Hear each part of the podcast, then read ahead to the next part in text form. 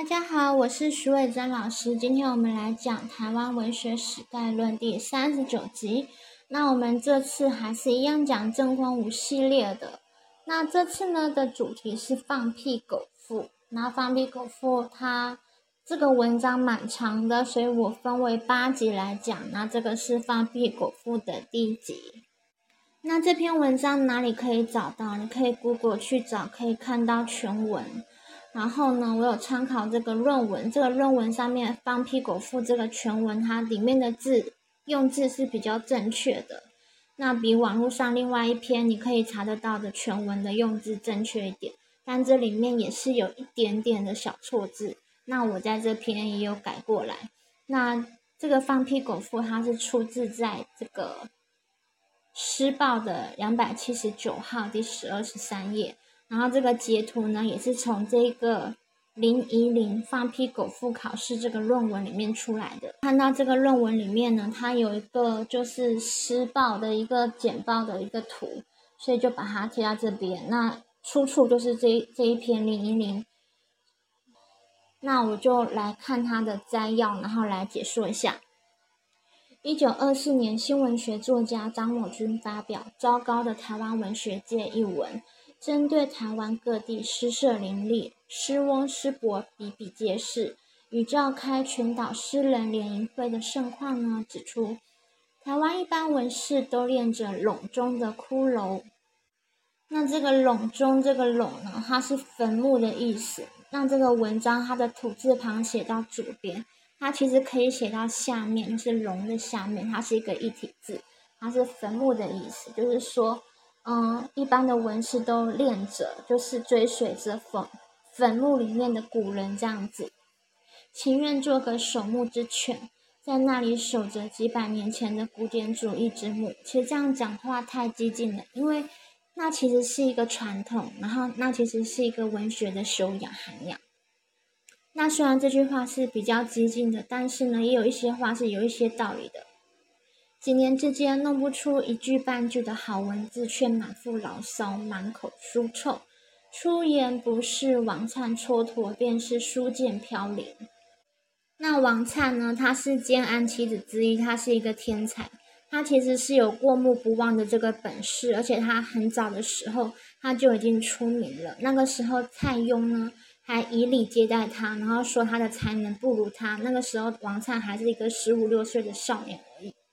他很早出名，可是他后来怀才不遇，然后在四十一岁的时候很早就死掉了。便是书剑飘零，那书剑飘零的书剑就是书籍与宝剑。其实以前的读书人都很喜欢，就是随身带着一个佩剑啊。像是孟尝君，他有一个很著名的时刻，就是冯轩。那冯轩在就是孟尝君还没有赏赐他之前，然后常常弹着他的剑夹，然后就是讲了很多。嗯，不满的话，像是还有一次弹的剑甲说“食无鱼”，就是说啊，没有鱼，他要回家了这样子。就是读书人其实会常常有佩剑在后面。然后呢，“书剑飘零”就是指读书跟做官，然后仗剑从军。那这句话原本是指说出仕或是从军而离乡背井，漂泊在外。后来也可以说是为求功名而客游四方的意思。然后造成一个零落孤单的一个感觉，就是一种漂泊浪子的那种感觉，像是古代王实甫《西厢记》第一本的第一则。你知道这个“甫”这个字，其实它的本意是美男子的意思。那王实甫就是姓王的，实在是个美男子，叫王实甫。嗯，这个是个笑话，我刚刚想到了。好，就是《西厢记》这里面有说呢：“小生书剑飘零，功名未遂，游于四方。”其实就是 有点像个小混混。那个《西厢记》，我们之后会再讲它的，希望能够讲全文。我会在那个国学常识里面讲。国学常识目前是在讲游仙窟，那大家可以去听，因为第一集的时候我有引用国家地理杂志的资料，我觉得那个还不错，大家可以去看一下。那我们继续来看一下林依林他的这个论文的中文摘要，她下一段是。应战的旧文学阵营中，郑坤武乃是主将。那如果是我，我会写郑坤武是应战旧文学阵营中的主将，这可能比较简洁一点。郑坤武在致张我军一郎书，那一郎就是排行第一的意思，所以他所以张我军在他们家是排行第一的。除了批评张我军情绪化的语言有失文人之格之外呢，又反对拘泥观音，强义就是强制的交换我等为我们，就是用我等来代替我们，最好代替很好这样子的用语，而且呢。延续其民间俗文学的兴趣，提出在台湾可以采用像是，他这边写《三国志》是错的，因为《三国志》它是文言文，他应该要写的是《三国演义》，所以应该改成说提出在台湾应该采用如下《三国演义》《西游记》《粉妆楼》之类的平易文。那我们来看一下呢。郑坤武口中的平易文是怎样子的写法？滚滚长江东逝水，浪花淘尽英雄。是非成败转头空，青山依旧在，几度夕阳红。白发渔樵江渚上，惯看秋月春风。一壶浊酒喜相逢，古今多少事，都付笑谈中。这是《三国演义》。盖自开辟以来，每受天真地秀。日精月华，感之既久，遂有灵通之意。内遇纤包，一并迸裂，产液实软，似圆球样大。因见风，化作一个石猴，五官俱备，四肢皆全。这是《西游记》。如今且说大唐一段故事，出在乾德年间。其实国君有道，四海升平。那一般新唐世袭的公侯，有在朝为官的，有退归林下的，这都不必细表。那就是出自本庄楼。所以郑宽武口中的平易文呢，它是就是有文言文、白话文相杂，但是你可以感觉到它不会像文言文这么难。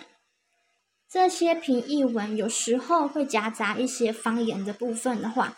那这个溯源的话，就可以来自《诗经》，因为《诗经》有很多地方是夹杂方言的部分。那关于这个部分，可以看我们之前讲的台湾意愿，就是关于郑宽武这个部分台湾意愿。所以郑宽武他是古典文学的守护者，也是台语文学的一个很重要的创始人之一，这样子。那再来，我们一样来看这个。陈怡林这个论文的摘要：一九四一年，黄朝传台湾诗人的毛病，列举诗人毛病有七，包括作者如牛毛，作品多，合掌重叠意。那这个重叠呢？它这个叠是一个错部在一个诗，它也可以写成我们现在这个重叠的重叠，它意思是一样的，就是说作品很多，就是你把手掌合起来，然后。手掌合起来不是大小都一样嘛？好像这个意思都一样这样子。模仿古人不已，不已就是不停止，不停的模仿古人，失去自己天真烂漫的心灵。一用成句，成句就是朗朗上口的一些文句。那其实有时候这些成句成有有时候也是有一些成语的部分。那如果是用成语的部分的话，已经成为典故了，那就不算是一种抄袭。他这边说的一用成句的意思，就是说可能很多很好的句子被别人用烂了，这样子的意思。他后面有讲说，有诗不厌偷之物，就是有一些诗句是从别人的文句上面就是引用，然后来发展。其实这个在历朝历代都有很多很多，所以这也不算是很很严重的一个疾病，因为在历朝历代。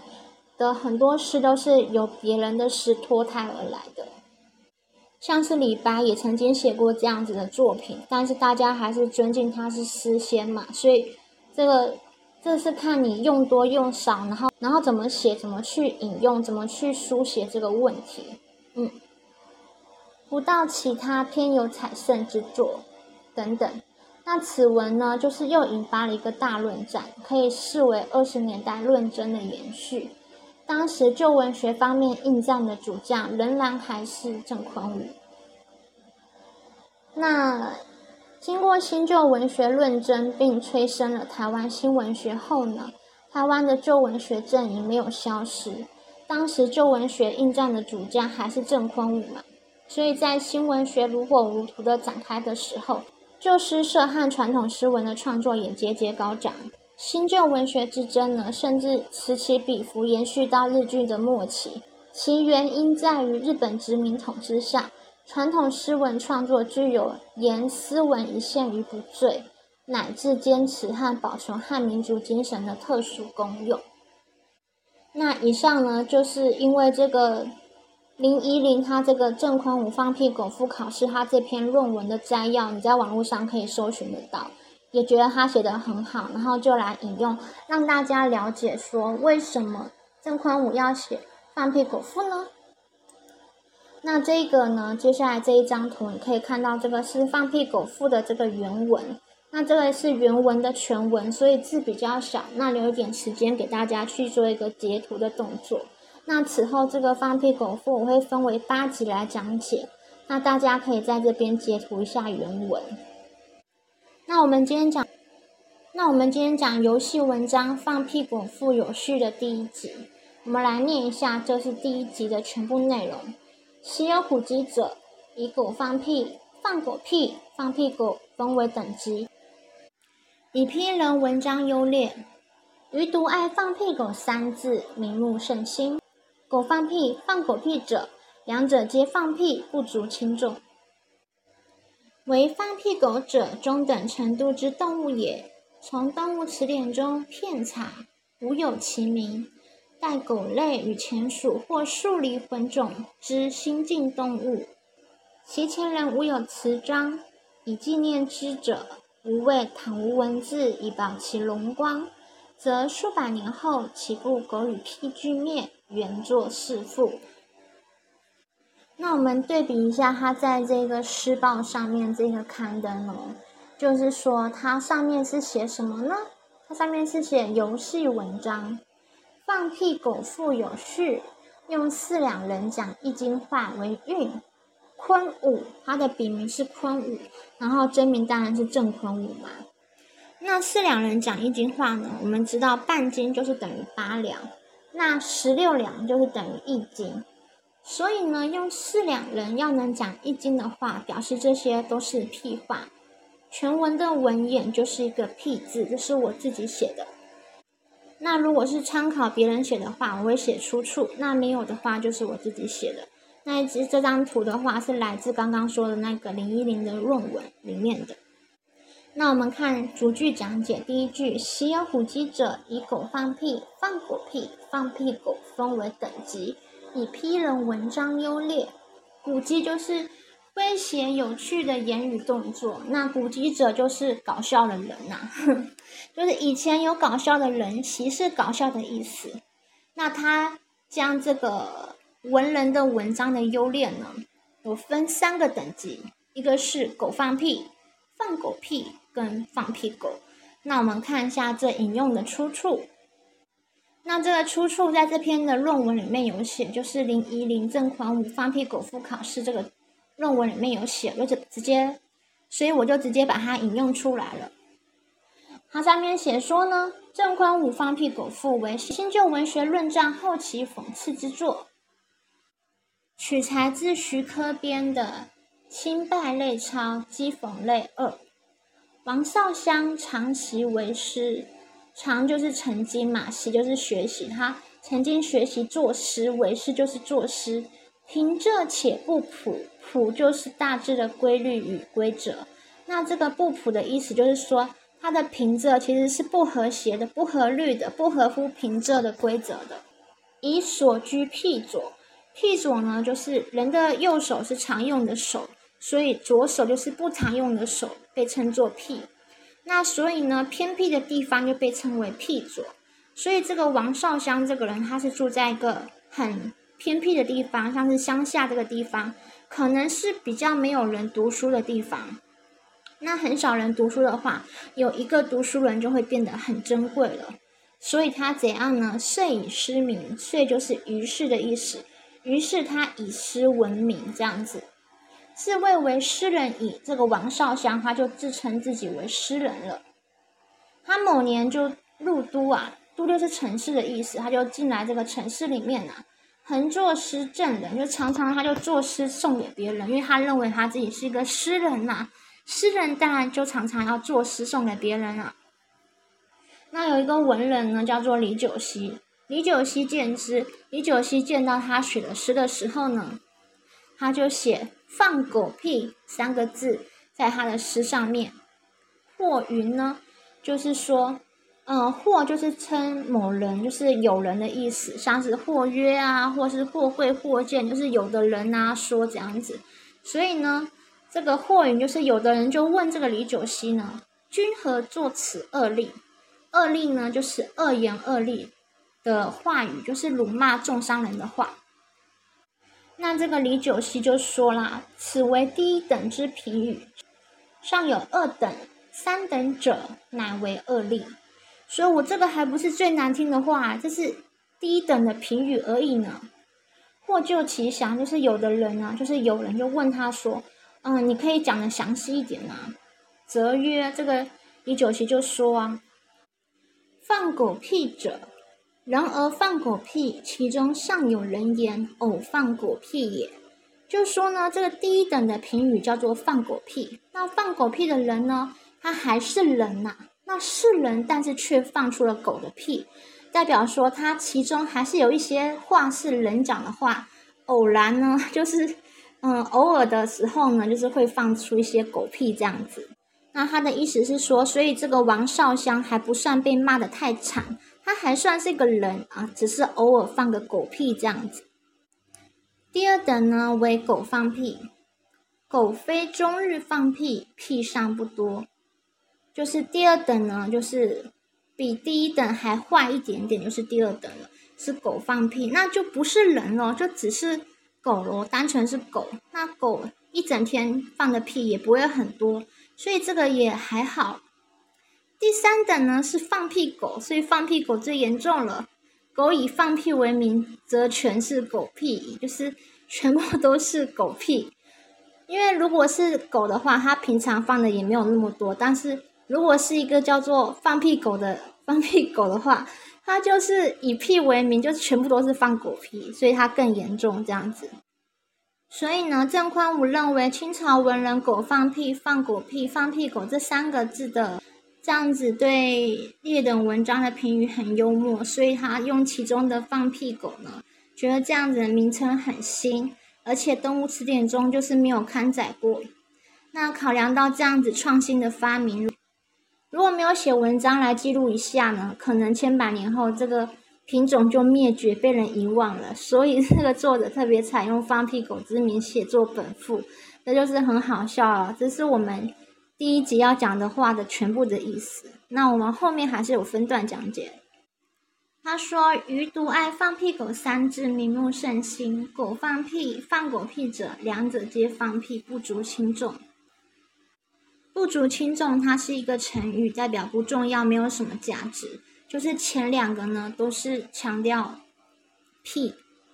那后面一个呢，放屁狗，它后面写到“为放屁狗者”，“唯”呢就是仅仅独有的意思，中等程度之动物也，就只有这个放屁狗呢，“唯”就是只有的意思，只有这个放屁狗呢，它并不是像是这个狗放屁，放狗屁者。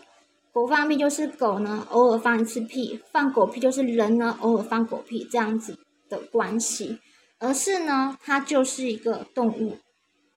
那后面从动物词典中片查，无有其名，带狗类与前属或树狸混种之新近动物，就是动物词典里面查，就是没有这样子的一个名词，所以这是他想要记录下来的原因呐，无有其名。带呢，就是大概差不多，大概这样子的生物是怎样的生物？大概就像狗类啊，狗狗跟前鼠，还有树狸，它们的这三个的混种，然后所产生的一个新进动物。混种就是杂交的意思，杂交种的意思。其前人无有词章以纪念之者，就是可惜啊，以前的人并没有写词啊，或者写文章啊来纪念这个放屁狗啊。然后，所以他要做这件事情啊。余谓倘无文字以保其荣光，余谓就是我说啊，倘无文字就是如果没有文字呢，用以保留这个放屁狗的荣光。这荣光就是他的他的光荣，他的名声呐。则数百年后，岂不狗与屁俱灭，原作四父？那如果我把这个放屁狗这个东西记下的话，那数百年之后就不是被人家忘了吗？就不是狗跟屁都没有了吗？原就是因此于是的意思。于是我就写了这个放屁狗赋这样子。那我们看一个网络的文章，Let's 探索家中昆虫，这里面有写到钱鼠。那钱鼠的形态呢？它是身体长度十一到十五公分，体重二十到六十克，雄性体积明显大于雌性，体色是灰色的，腹部的颜色比较淡一点，耳壳是裸露的，吻部尖长，吻就是它的嘴巴部分是尖长的。它的尾长有六到九公分，基部粗大，刚毛明显。体侧呢，它具腺体，会散发浓厚的气味，这个要注意一下。这个为什么这个郑坤武的这个放屁狗夫有序，他会提到前鼠？因为它有臭味。那我们也可以从这边推断出，他确实对动物有一定程度的一个研究。他为了要写这个放屁狗腹，所以他就是去研究了一下，这样子哪些动物有臭臭。那在生物学上呢，台湾的钱鼠在一八五九年就被发现了，是台湾第一种被发现的渠形目原食虫目的动物。它主要活动在森林、灌木丛或是草原，但是它也适应人类开发的环境。喜欢躲藏在阴暗潮湿的地方，像是水沟、厨房等等的地方。大家最讨厌的老鼠啊！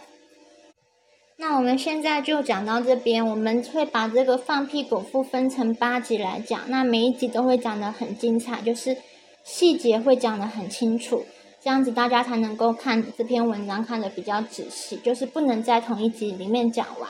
那希望大家呢要记得按赞。记得要按赞，记得要按赞，拜托。然后谢谢支持，期待下一集哦。然后大家也可以去看一下我嗯另外一个播放清单是国学常识的播放清单，那里面会讲一些文言文的部分，因为我想要嗯讲一些文言文的部分，所以就是另外开了一个频道这个样子。那这个频道也会继续下去，所以希望大家要按赞，拜托了，拜拜。